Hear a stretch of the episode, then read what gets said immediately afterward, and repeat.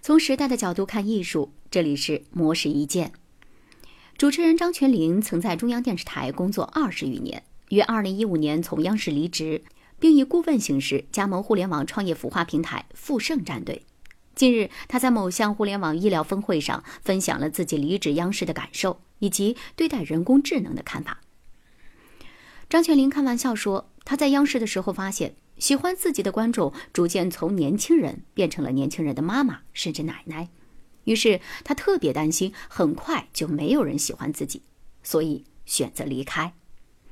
虽然是玩笑话，但是他表示这真实的反映了自己面对外部环境巨大变化产生的焦虑，而且这种焦虑对他而言更大的恐惧在于，即使知道外界在变化，却并不知道它是怎么进行变化。在张泉灵看来，因为互联网和人工智能的发展，这个世界也在发生巨大的变化。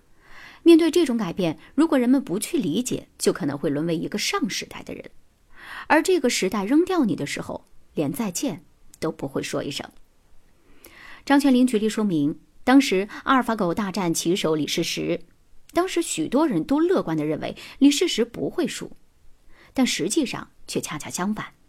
这是因为人脑算力非常有限，会利用棋谱、定式、经验等方式节省计算。但是计算机依靠庞大的计算资源，每次都从头开始，就会算出超越经验和定式的内容。张泉灵认为，人工智能有着极强的赋能技术和能力，当它跟已经深入千家万户的互联网联合起来，就会变成更加有吸引力、凝聚力、扩大能力的新基础设施。如果人们还在拒绝这种基础设施进入生活，就有可能发现这个世界翻页了，看不清这个世界跟原来的世界发生了什么变化。无实意见每晚九点准时更新。